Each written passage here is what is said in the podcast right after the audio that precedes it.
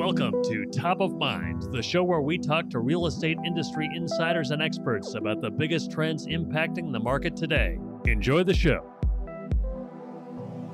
Mike Simonsen here. Welcome to the Top of Mind podcast from Altos Research. Thanks for joining us.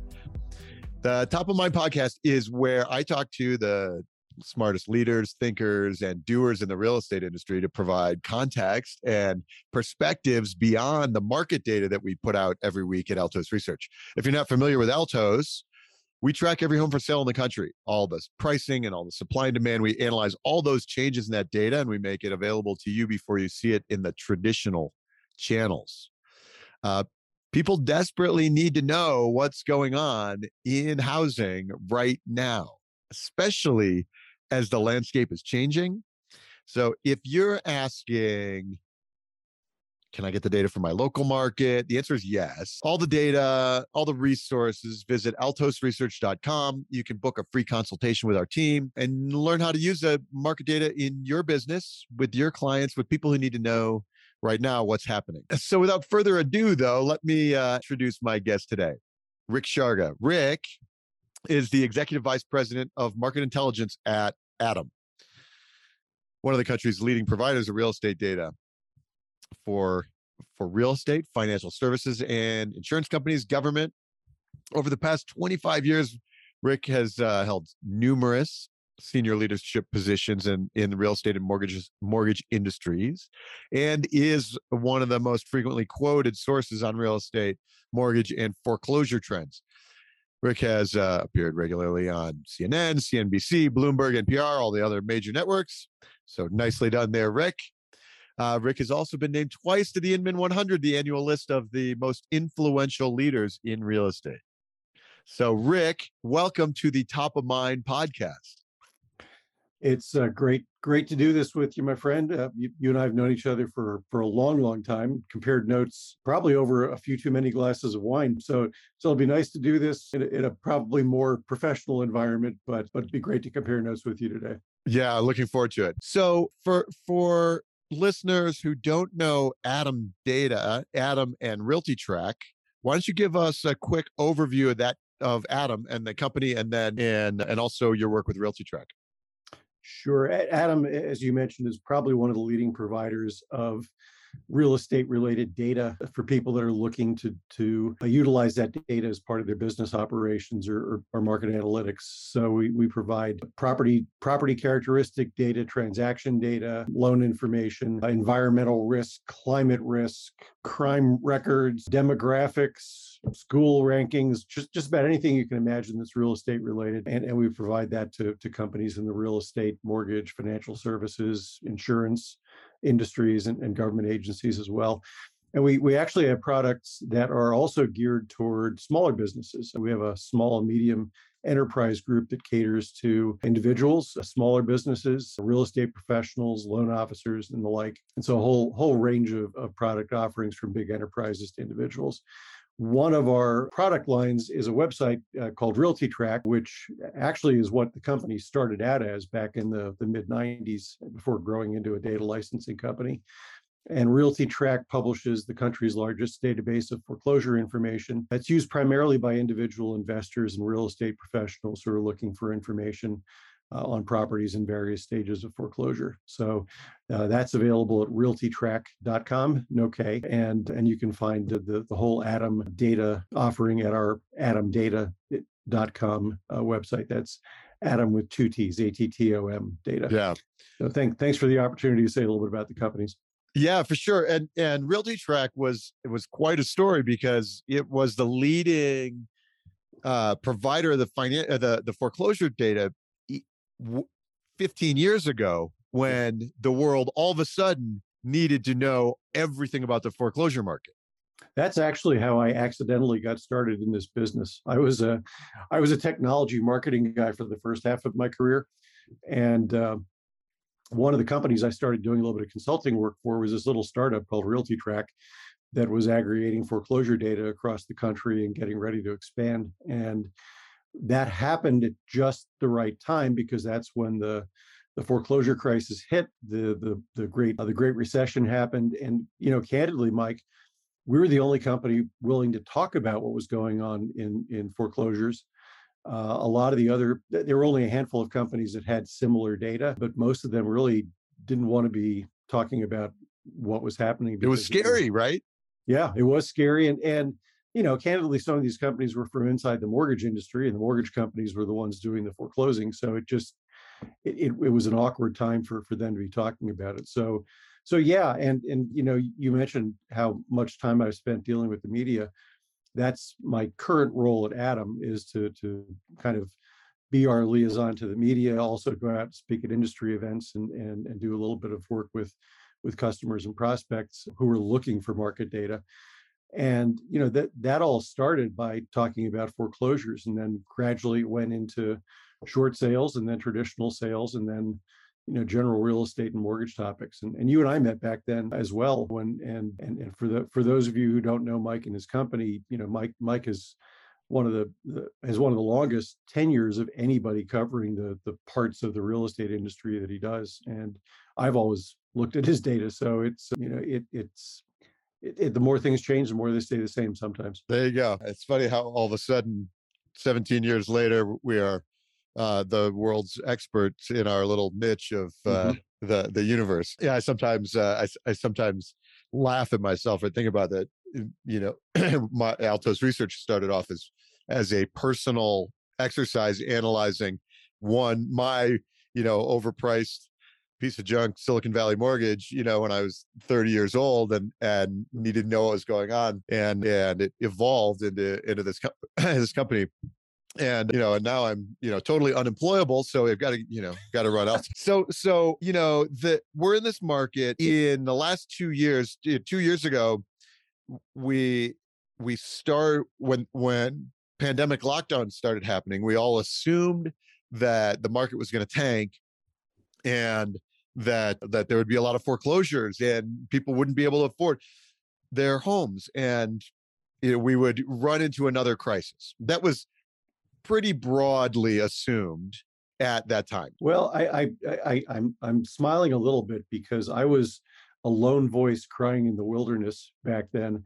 I, I had the opportunity to do some research on how the housing market had fared through prior pandemics or periods of economic shock like 9 11, mm. which was the closest proxy I could find to a, a situation where everything shut down uh, instantly. And and what I learned was kind of encouraging is that the housing market typically fared pretty well through those other periods, and in fact, very often led the rest of the economy in in, in its recovery.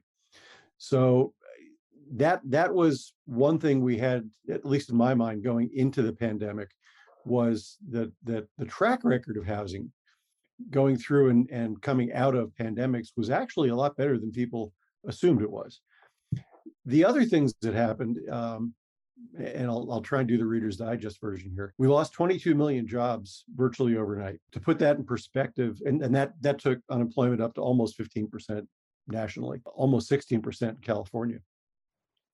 And to put that in perspective, it, during the Great Recession, unemployment peaked at a little bit over 11%. So the, the number of jobs lost and lost all at once was just mind boggling. But unlike most recessions where there's job losses across the board, white collar, blue collar, government, entrepreneurial jobs, everybody loses a job. In this case, a lot of the job losses were focused on a handful of, of, of industries in the service sector restaurants, retail, travel, tourism, hospitality, entertainment. And, and what a lot of the workers in those industries have in common is that they're renters, not homeowners. And in a lot of cases, not even close to being homeowners. So we had kind of a bifurcated situation going on in the housing market where the, the rental community was was under much more financial duress than than the owner occupant community and so you had what what some economists referred to as a k-shaped recovery where the, where the homeowners and the, the, the better off uh, folks from a financial standpoint recovered much more quickly so that was one of the reasons housing didn't tank the way a lot of people expected it to the other candidly is the government came in in an unprecedented manner to protect homeowners. We had never seen anything quite like this before, but they initiated a, a, foreclosure moratorium that lasted almost two years. And during that time, virtually the only properties going into foreclosure were commercial properties, which weren't protected by the same regulations, and vacant and abandoned properties, which everybody kind of agreed would be a good thing to, to get resolved. And then they put the mortgage forbearance program in place as part of the CARES Act, where all a borrower had to do was let their, their mortgage servicer know they're impacted by COVID and they were allowed to miss mortgage payments. And, and that gave people 18 months of, of not having to make a mortgage payment. As they left, the government's program gave them a repayment plan that the industry had never seen anything like before. You take all of those missed payments and you could tack them onto the end of your loan. So if you've missed a year and a half's worth of payments, normally in forbearance, you have a lump sum due at the end of that period, which would have put everybody into foreclosure. Instead, you have a 30 year loan and you're on year five. Now you don't have to worry about making those payments for another 25 years. So yeah. it, it, it, the program's been a remarkable success. Less than 1% of the 8 million people who have entered that program have left via a short sale or a default or a deed in lieu or anything like that. Probably the best example I've seen in my decades in the industry of the government and the mortgage industry working together for a positive effect. So combination of, of the government protection rules, the odd nature of this recession in terms of job losses, and candidly, the the unbelievably rapid recovery of the economy. Literally, we had a, a, recession that lasted one quarter, and then we had a record quarter the following quarter. So a lot of those jobs came back. Unemployment typically unemployment rates typically lead to foreclosure rates. Right now, there's more jobs than there are people looking for work. So it, it's just been a, a, remarkable, remarkable period. I'm sorry that was longer than I expected. But that's perfect. That's really great. Well, you know, one of the things that that it brings up though is we have so the so one thing I noted as you're talking is that we actually had the housing market started booming before the government programs went in place. Like people started buying things. So it's I think it's important to remember that it it was not just we didn't have a boom because of the programs. We had the boom and then we added we had some start of the boom and then we added some of those programs on. So like we noticed 3 weeks into the lockdown that people were buying homes.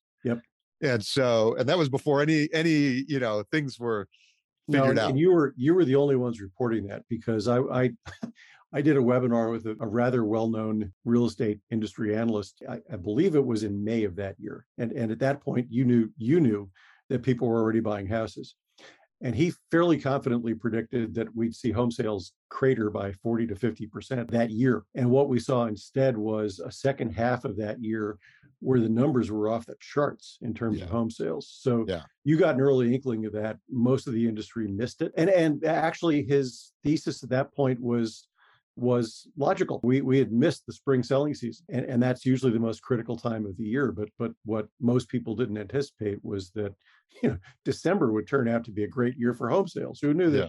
everybody wanted a new house in their Christmas stocking? So it was it was an unusual unusual year it's great. It's every once in a while I say, you know, it's because we are so fast with the Altos data. We can we are uh, often we're often we our data turns before the headlines. Yep. And it is fun to be contrarian. And there are sometimes when you are contrarian and bullish at the same time, where the headlines are still really bearish, but the data is bullish like those are the best times to to be able to, yeah, to it's say. it's a lot it's a lot more fun to do that than to be the contrarian bear. That, that yes, that's no fun at all. I know. I, I never I, want to talk about it. I do want to push back a little bit on something you said. I, I agree with you that the boom started prior to the pandemic, and and that was driven really by two things. It was driven by demographics. So the average age of a first-time home buyer right now is 33. The largest group of millennials, which is the largest generation in history, are between the ages of 29 and 32. So demographically, we saw a ton of households being formed. I think, I think one of the things you'll see coming out of the pandemic is that household formation formation numbers are going to be corrected massively because I think they were grossly underreported for logical reasons. Mm-hmm. Uh, it was hard to go count people if you were, uh, you know, quarantine. But but that was already starting, and low interest rates, and and I think the government actions caused interest rates to go even lower as we got into the pandemic. So those two things were, were driving driving home sales. But the, the thing the pandemic did was accelerate some trends you and I had already noticed were happening. We were already seeing millennials who were renting in urban areas moving to the suburbs and becoming homeowners. But I think the pandemic because of health reasons and because of the opportunity to work from home really accelerated those trends. And we saw a lot of people moving out of the cities. We saw some people moving into different states because of, of cost of living benefits. And, and that I, I believe was an accelerant to what was an already on fire housing market. Yeah. So that so brings up interest rates. Yep. So so let's talk about interest rates. So I got two two questions. One is, you know, w- we've gone from from two and a half to five, and so we'll want to talk about what that means for the for the rest of the year. But then I also have a question. When I share data, there is a class of people who view the the active market, the the the demand, which seemingly unsatiable demand, insatiable demand, and the price driving as as artificially inflated or supported by rate policy the federal reserve and so so the, the two questions are one is you know first let's just tackle what we think about the you know higher rates now and and what we see happening. Uh, for example are there foreclosures or things that might happen or like those kinds of trends that we haven't that are super low now do they start again? And then and then the other is is you know is is the whole boom fake you know propped up? Yeah so yeah and i get that a lot. I, I for some reason a lot of the people in my linkedin network are conspiracy theorists you know it's it's it's all the fed it's it's you know the martians coming in and, and anyway on on the first one no I, I think i think we're kind of still suffering from ptsd from from the great recession and and what people have to remember is that during the last housing boom interest rates on 30 year fixed rate loans were routinely five six seven seven and a half percent what we did see was a, an inordinate number of adjustable rate loans that weren't good adjustable rate loans these were loans with teaser rates, which were the only way people could afford to get into a house. So you had a 1% or 2% teaser rate on your loan that in two years went to 4%. And people weren't really good at basic math. They would say, oh, that's only, that means my, my interest rate's going up 2%. No, no, that means it's going up 200%. And, and that's going to have some implications for, for your payments. And as long as home prices kept going up, you could theoretically get out of that by selling your house. When prices stopped going up, the whole house of cards fell apart. We don't have that situation this time. In fact, we might have the opposite effect this time. We've had millions of people refinance or buy with loans that are now at two and a half, 2.75, 3, 3.25%. They're not going to be terribly inclined to to sell that house and buy a new house that's 20% more expensive than it was a year ago and get a mortgage that's you know two three points higher than the one they already have so we might suffer from a little bit of rate lock which will not help inventory recover anytime soon but but somebody who has a 3% mortgage doesn't care if the new mortgage rates go up to 5% because it's not going to affect that person in fact they're now really happy because they're paying below market rates and they're paying way below inflation rates so, so the the rising interest rates by themselves are not going to cause any kind of foreclosure wave. I am concerned if I'm going to look for an area of vulnerability, it would be, and I'm not picking on this cohort, but probably be the FHA loan portfolio. FH, particularly people who have bought more recently. So the characteristics of that that group are they have lower, they have less equity because they took out a low down payment loan. That's why they got an FHA loan. They typically have lower cash reserves. They typically have a higher debt to income ratio, which means more of their monthly income goes to, to paying down debt. And they're facing a couple issues right now, not the least of which is this persistently high inflation. So if you were somebody who stretched to get into your house and just kind of barely made the, the, the cutoff, and now and, and a higher percentage of your your your monthly income was already going for things like food and, and gas and, and heating oil. And now you're looking at those three prices skyrocket. You know, you're in a situation where you're one water heater mishap away from not being able to make your mortgage payment. And, and in a lot of cases, that's all it takes for a borrower who is right on the edge to fall into kind of a vicious cycle where they just can't recover. So I, I am a little bit concerned about that. The, the there's 27 trillion dollars in homeowner equity out there. which is the opposite of where we were the last time during the Great Recession. A third of homeowners were underwater on their loans. We had we we had lost trillions of dollars of equity during the Great Recession. So even for people who do find themselves in financial distress and can't make their mortgage payments, you know, 90% of the time, 95% of the time, they have enough equity they can sell their house and, and walk away and get a fresh start. But those those more recent buyers who have little equity to tap into uh, and might find themselves in financial trouble because of other economic conditions, those are the ones I'm a little bit concerned about. In, in terms of where the market goes, which I think was the question that I just ran right past, I, I think new buyers are are looking at a triple whammy right now. You're you're looking at home prices that have gone up between 17 and 20 percent year over year, depending on where you are in the country. You're looking at interest rates that have effectively doubled on the most popular loan product out there, the 30 year fixed rate loan. And you're looking at inflation that right now is running at 8.5% and may not slow down anytime soon, despite the Fed actions. You know, just just combining the, the home price increases and the, the mortgage rates, if you were looking at buying the same house today that you could have bought a year ago, your monthly mortgage payment is going to be somewhere between 25 and 30% more. And, you know, I, I did ask my boss for a 30% year, yearly raise. I, I didn't get mine. I, I'm not sure how many people got theirs, but that that becomes a real issue. And, and, and, and, you know, just things you don't think about. If the Fed does push through Fed funds rate increases as planned, and they're pretty much going to have to to slow down inflation, that's going to push the interest rates on credit cards up a lot of households have a lot of credit debt. So their their monthly prices for for paying off their credit cards are, are going to go up as well. So there is a ripple effect. And I do think over time, probably later this year, we will start to see demand noticeably weaken as we get to kind of an affordability wall where potential buyers just say that's too much. And and you know, you and I look at the same data. We've already seen existing home sales and new home sales down on a year over year basis for, for a number of months. Pending home sales are down. If you look at year over year pending home sales, they're down for 10 consecutive months. The, the Mortgage Bankers Association's purchase loan index, which shows how many people are applying for mortgages, is now trailing both 2021 and 2019. I'm throwing out 2020 because right now we were in the teeth of the pandemic and so that those numbers are all all out of whack and consumer confidence is about the lowest it's been in a decade.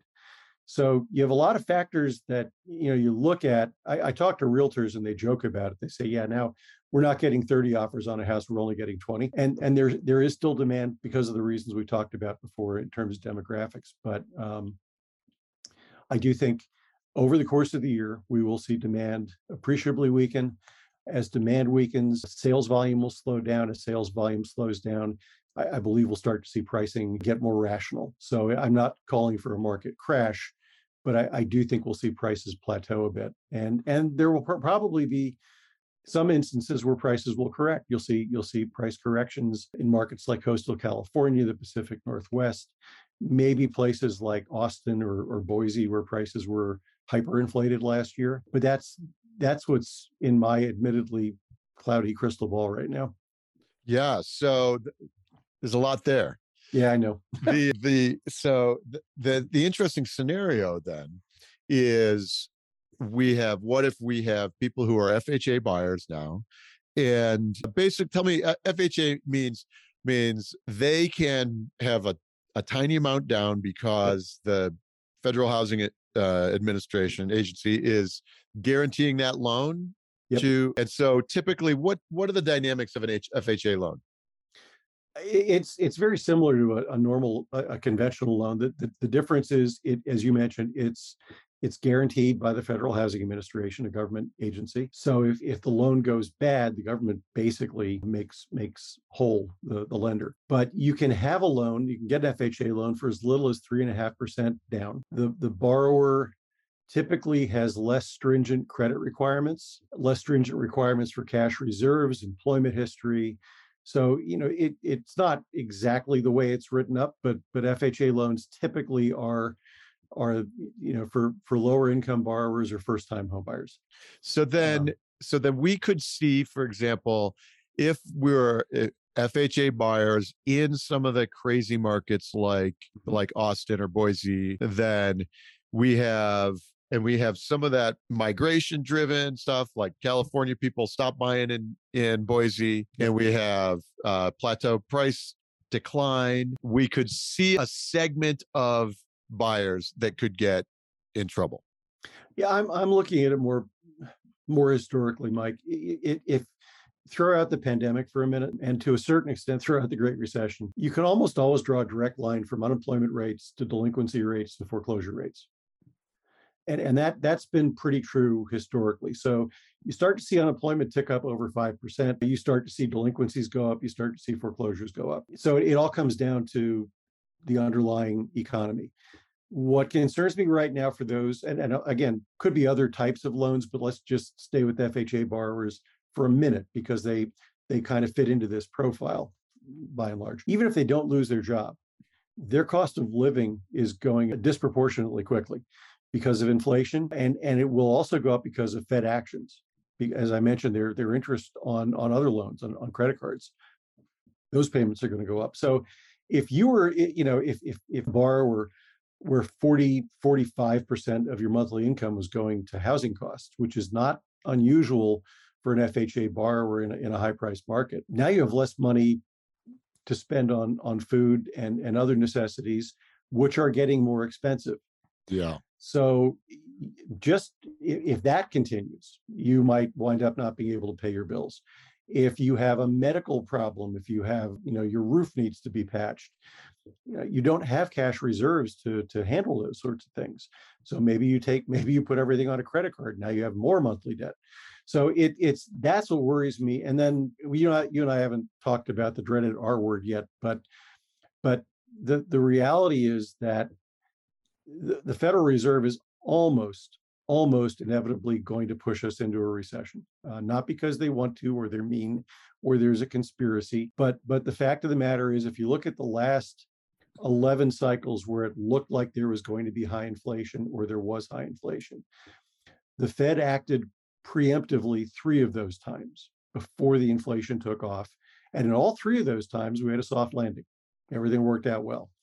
There were another eight times where inflation had already taken off and the Fed came in to correct the inflation. And in eight out of eight tries, we wound up with a recession.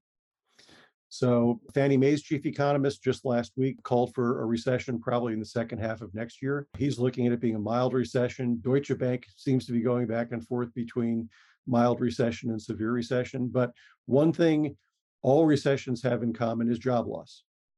So if we're if we're looking at a, a, traditional typical recession, which might happen next year, you you could start to see job loss. If you see job loss, you're going to see delinquencies, and if you see delinquencies, inevitably you'll see some foreclosure activity. So what's I don't what's, see a wave of foreclosure this year, but uh, in fact, I don't think we'll get back to normal levels of foreclosures until the end of this year, beginning of next year. But if we do have a recession next year, we we could see some fallout from that. So okay, yeah. So we we are at record few delinquencies right now. Yes, we are. And because everybody has equity, everybody has a cheap mortgage, everybody has a job. Like, what conditions would you not pay your mortgage? like, you know, the the uh, very only real weird scenarios that that you know we'd we'd have, get behind on mortgages right now. Mike, you'd be surprised how many of the loans that are either delinquent or in foreclosure are actually from the Great Recession era. These are bad loans that have been bad loans for a decade. And and we we've been reporting through through our our ATTOM database a higher rate of foreclosure activity over the last last quarter, the, the first three months of the year. I mean, you know, 132% quarter over uh quarterly increase compared to a year ago. But it, it's off, you know, foreclosures that were running at 25% of normal levels. Right. So it's just going to take us. But but the, the point is that the loans we're seeing under foreclosure right now, we're in foreclosure or we're 120 days past due before the pandemic. They, were so they these were, are loans that should have been in foreclosure two years ago. They are eh, they are chronic non-payer type yeah. folks. Yep. I, I I have a friend who is in that boat, and it's wild.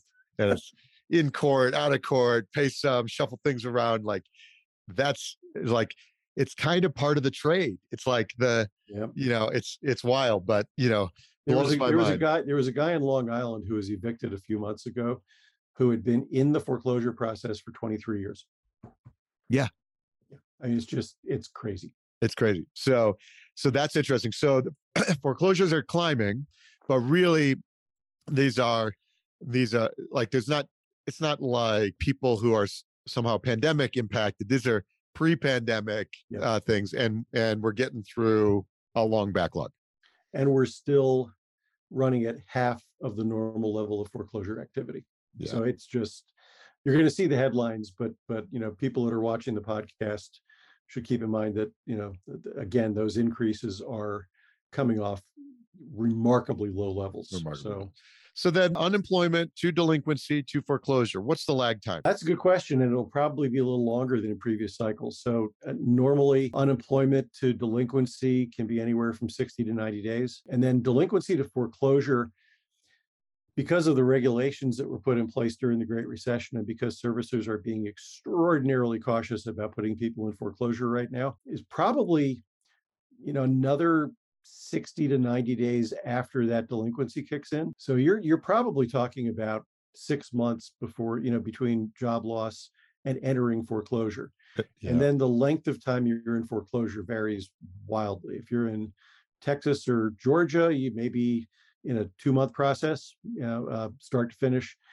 In states like New York, New Jersey, Illinois, Florida, it's over a thousand days. So you could be in for in the process for for three years or more.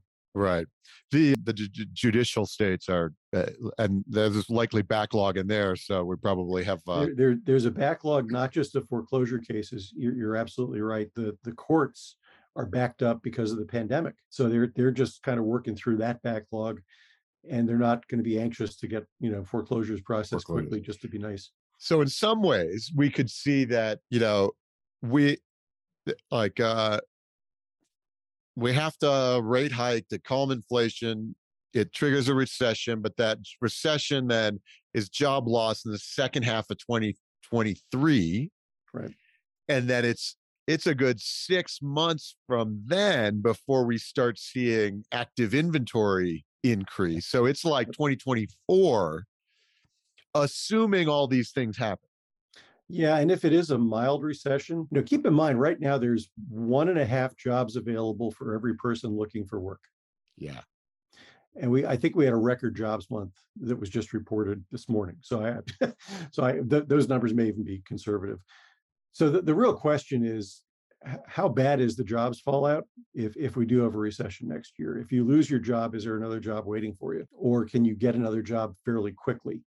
Or does the government step in and do something unprecedented again? Because you know now we've seen that we we really can interject and prevent a lot of, of unnecessary foreclosures or is the housing market still going gangbusters? And and as as the inventory is coming to market we don't even notice because people are gobbling it up. One of the big differences this time so anybody who's an investor or a real estate professional this is important an important consideration there was a glut of inventory during the Great Recession. When when when the wheels came off the bus, there was over a 12 month supply of homes available for sale. In a healthy market, we're looking at about six months. As as you've been reporting regularly for the last couple of years, we're down probably at, at two months or less nationally right now. If if that inventory level uh, continues to be low, people continue to look for properties to buy.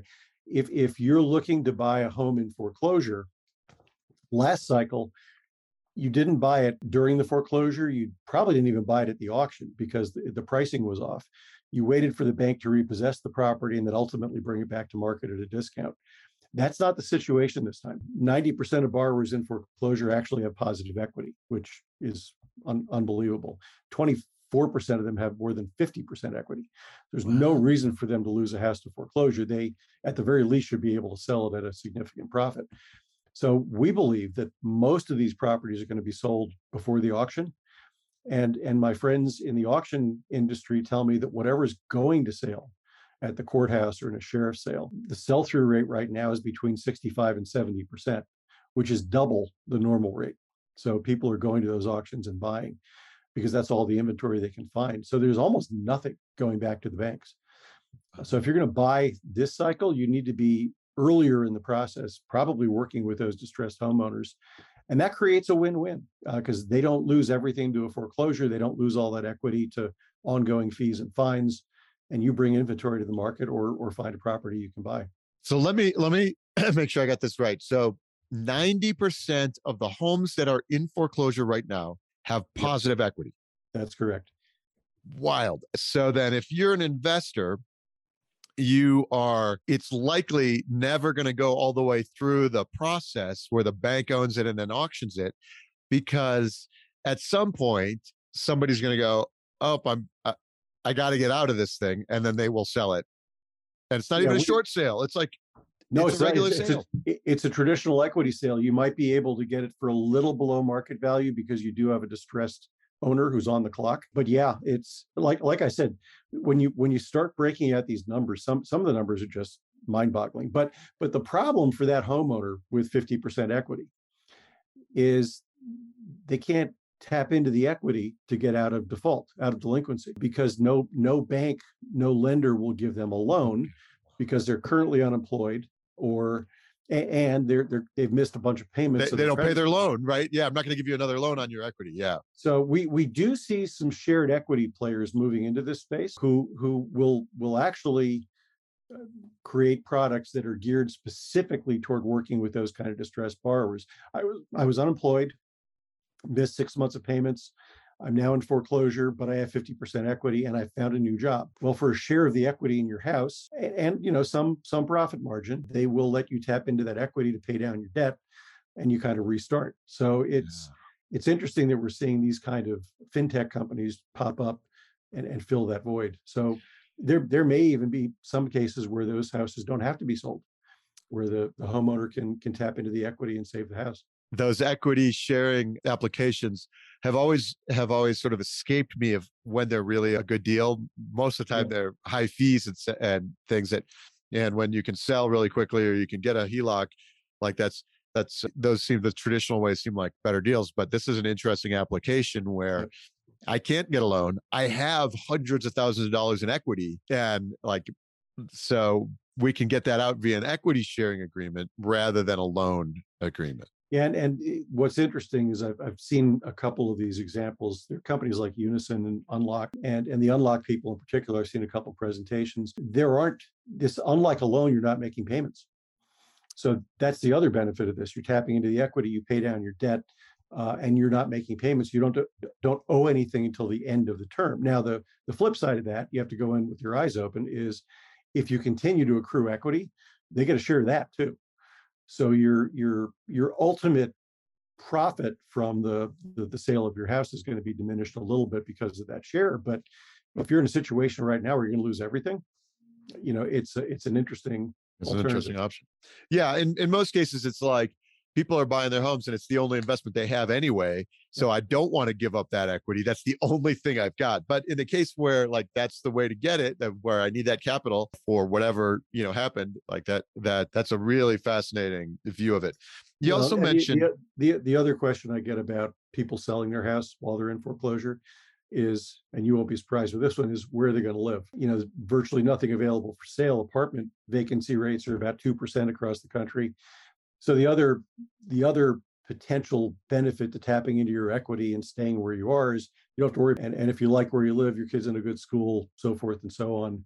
You know that that's the other benefit to that kind of approach. I'm I am not shilling those services. I'm just we're having a conversation. We're having a conversation about when those might be useful. That's great. I appreciate that very much. You know, you also mentioned government programs and, and of course during the pandemic, unprecedented support for homeowners. It you know one of one of my bull cases or arguments for real estate is that all of our policy in the US, tax policy, you know, all of the things is about protecting the home, which works actually to the detriment of the buyer, the people who don't own yet yep. uh, because it keeps people in their homes. It, you know, it it prevents them from selling their homes eh, when they, you know, eh, they hit a time when if you can't afford the home, maybe it's a good thing to sell it. But but they support that. It seems unlikely that that overall policy approach will change. So it seems like the government's into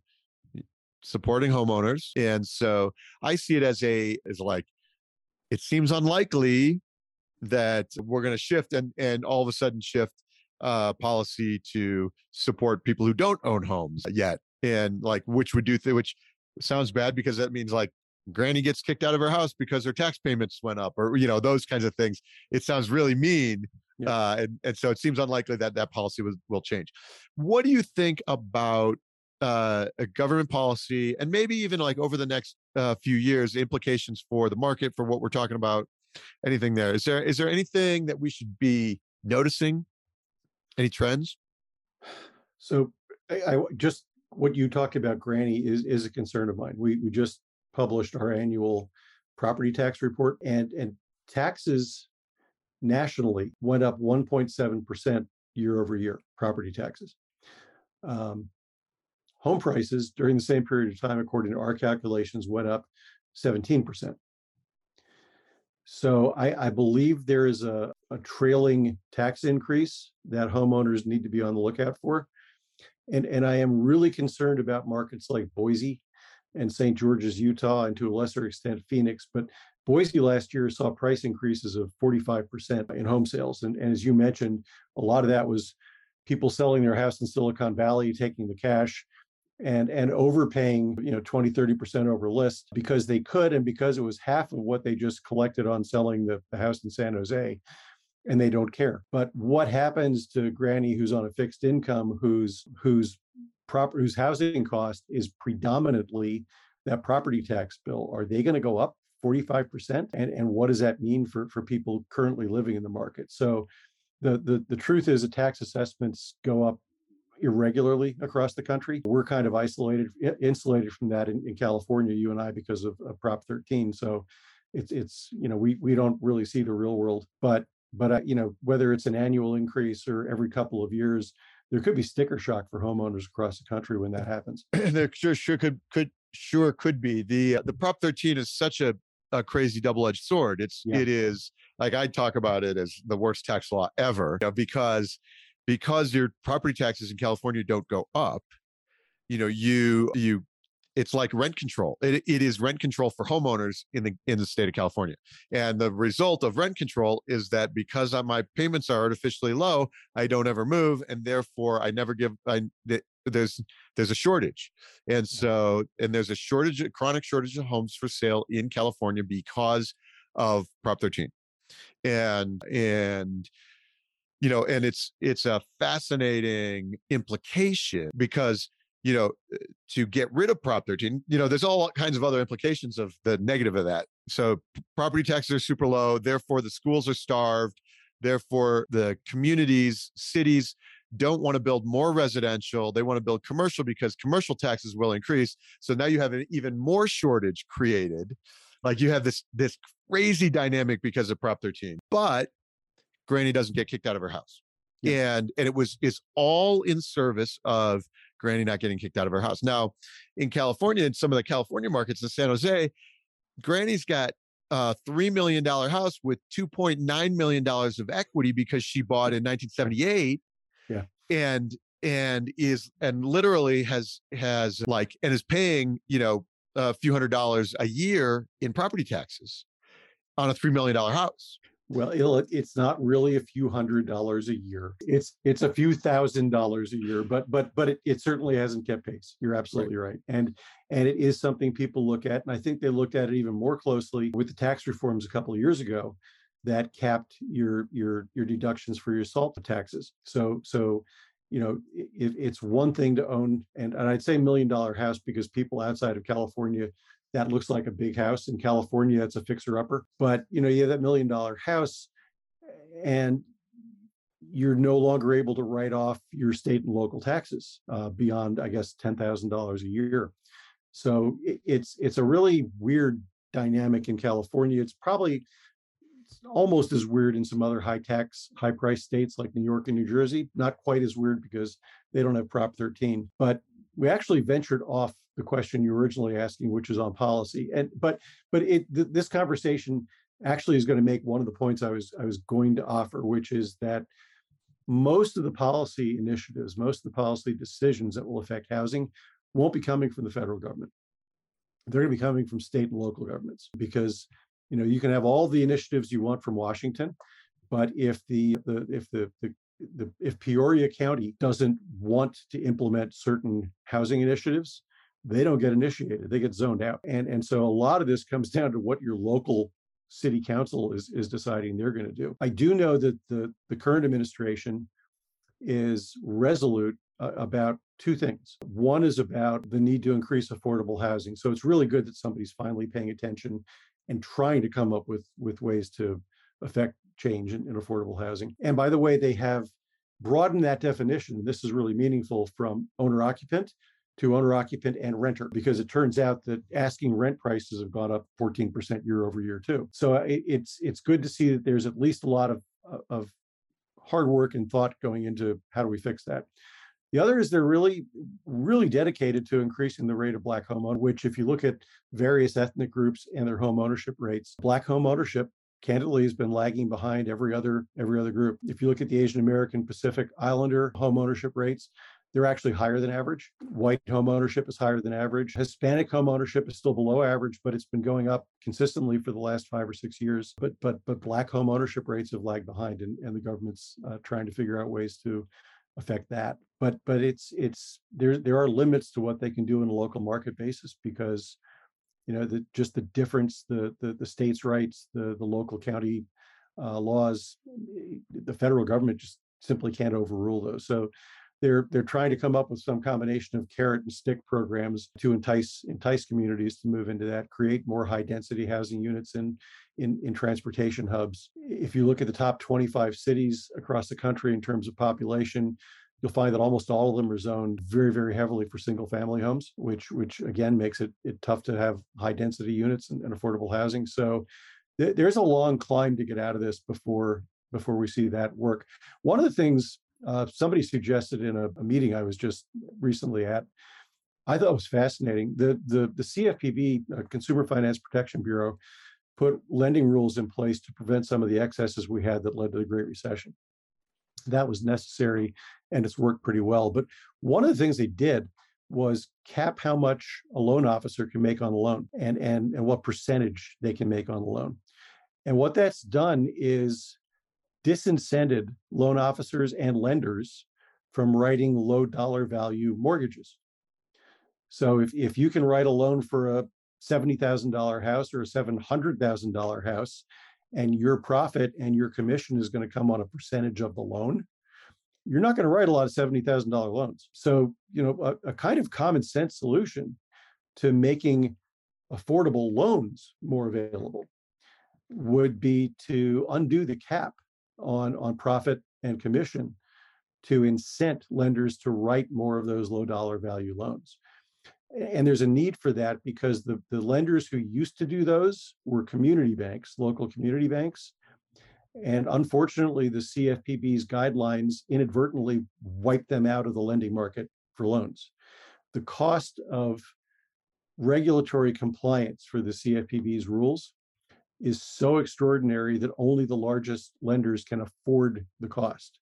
So all the local banks went out. They just stopped issuing mortgages. So it's funny that this organization that was created to prevent too big to fail has basically made it, you know, too small to survive in this in this industry. And so, you know, as, as Ronald Reagan once said famously, the scariest words in the English language are I'm from the government and I'm here to help.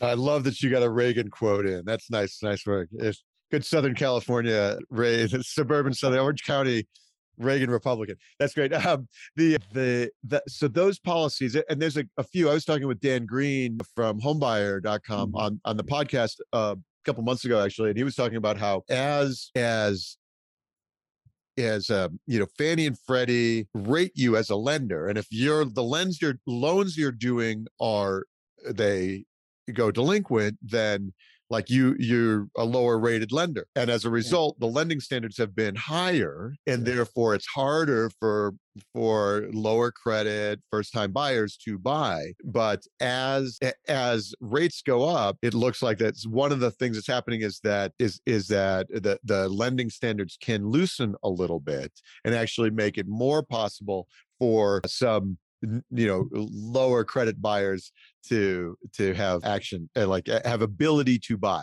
that's a um, wonderful theory so the, the reality is that for the last decade the biggest lenders the biggest retail shops bank of america wells fargo Citi chase that that group have exclusively written two kinds of loans. They, they've written conventional loans, 30 year fixed rate loans that fit, that check every box in the CFPB's QM loan rulebook. So you had to be a pretty much perfect borrower in order to qualify for one of those loans. They, they're not taking on any risk, whether it's regulatory risk, loan default risk, headline risk, none of it. The other loans they've issued are jumbo loans to high net worth individuals, in many cases at better rates than they were giving in the conventional loans, which is very unusual. But they wanted those borrowers for other banking services. And so they used those almost as a loss leader to get those people in. But if, if you had a, a less than perfect FICO score, credit profile, job history, you weren't getting a loan from those. The the, the the paradox in the industry, you you touched on the first part, which is that if you're a lender selling your loans, loans are being underwritten by Fannie or Freddie, they will ding you and your records if if you have a, a high delinquency rate, a high default rate. They're also going to ding you if you don't expand your your your loan your credit box to to work with underserved communities. So this is this is the ultimate push me pull you llama of, of the of the lending industry. One of the things nobody talks about that kind of precipitated the Great Recession is that lenders were under enormous political pressure to go out and write loans to people they didn't think qualified for loans and then they were accused of being predatory because they did that because it's always easy to beat up the banker. So it, it's a real real paradox for lenders. They're, they're under pressure to you know not redline anybody but but also not to allow any loans to go delinquent or into default which is just the, the other thing that i the reason i don't think we're going to see the credit box loosen too much is the cfpb announced about a week ago that they are now going to regulate non-bank lenders the same way they regulate the retail banks that's bad news for anybody who's not a really, really well qualified borrower because the, the place you could get loans was from non-bank lenders. And these are not all tiny little undercapitalized shops. That's, you know, Quicken and, and Rocket Mortgage fall into the category of, of non-bank lender. loanDepot falls into the category of non-bank lender. So all of a sudden, these folks are going to be under extraordinary regulatory oversight, at, at risk of getting enormous fines if if they if they do anything that that you know they is viewed as being you know too risky or or against the interest of, of that borrower so I think, unfortunately, and and I love Dan Green, and and and he and I are both Philadelphia sports team fans, so we have that in common. We're long suffering, long suffering fools. But I I, I think just that announcement last week is going to cause the opposite to happen of what normally would have happened. Normally, we would start to see the credit box expand a little bit as interest rates go up. But I, I think that CFPB announcement is going to have a little bit of a chilling effect uh, on that non-bank lending community. And if you look at who's writing the most mortgages these days, I, I think the last time I saw it, six or seven out of the top 10 lenders were non-bank lenders. So I, I, think that's going to be a, a bit of a challenge. Interesting. Okay. So that could be yet another thing that slows our demand yep. in the second half of the year. Yep. That's really interesting. Okay. Well, let's let's we've been talking you and i could talk for hours on this topic yes. but let's let's wrap up what i like to do is i like to ask my guests uh you know we've been in such a hot market for such a long time let's look forward a few years and what what are the risks that the train goes off the tracks what are the you know what what do you see in the future and uh, are there risks that we haven't talked about or that like that aren't commonly discussed that that we should be paying attention to? Yeah, that's a great question. Wish you'd warned me about this one in advance. I don't see endemic risk in in the in housing fundamentals. I I, I think there there could be a risk of a bubble if prices don't slow down, but I, I think prices are going to plateau this year or at worst early next year just because of, of market conditions. So I, I don't think we go into a bubble that bursts. The the the cohort right after the millennials, the Gen Z group, appears to be forming households earlier than millennials did. So I, I don't see a huge drop off in demand that way as we go forward. There is a there there's a potential demand, but we're four or five years away from it of the builders overbuilding because they are starting to I mean, we're seeing really strong housing start and permit numbers right now but they've been very disciplined. I mean, they they underbuilt for a decade. So it's going to take them at least another four or five years at current rates before overbuilding became even even a thought. So, and and I don't think there's anything sociologically or psychologically that's going to change the mindset of most Americans about the the, the desire for home ownership. The the biggest disproven nonsense uh, of the last 50 years was probably the you know the the meme that millennials weren't going to want to be homeowners all the research always said they would. They were just getting to it later. And, and there were a whole, whole bunch of good reasons for that. So if I'm going to look at anything in the next three, four years that could upset the apple cart, it'd probably be an unexpectedly severe downturn in the US economy. It was funny, I was I was speaking at a at an event, oddly enough, uh, on, on September 11th, 2019. And I was talking about the fact that the housing market was just on fire, that the US economy was hitting on all cylinders. Jobless rates were at 50 year lows, and, and it, it, was working across the board. The highest rate of Black employment, of Hispanic employment, most women ever in the workforce. All systems were go. And, and I closed my remarks by saying, unless there's some sort of global catastrophe, I don't see anything derailing the US housing market. Apparently, the universe was listening, or, or, or at least somebody in Wuhan province was listening and you could almost hear them crunching into a bat when I said that. But but the and I probably just offended somebody. I apologize for that. me. But, but yeah. Yeah. But but that's what I I mean, you know, absent something that we really aren't looking at right now or or absent a significant downturn in the US economy, which is a possibility. The US economy is is you know has been kind of in a bull run for the last decade as well. The the housing fundamentals should continue to be strong. And, and so I, I, I hate to be Pollyannish, but absent one of those two things happening, I don't see a, a huge, huge downturn anytime soon. All right, Rick, that's uh, outstanding. Thank you so much for your time today. The conversation is terrific. I've got a bunch of notes on, you know, neat things that we can call out, really interesting insights. I, I appreciate so much the time. My pleasure. And and please don't write anything down because that gives you proof I was wrong next year. That's right. Turns out when you make uh, predictions in uh, this kind of environment, nobody pays attention that you're wrong. so it's okay. You can predict whatever you like. Good um, for me.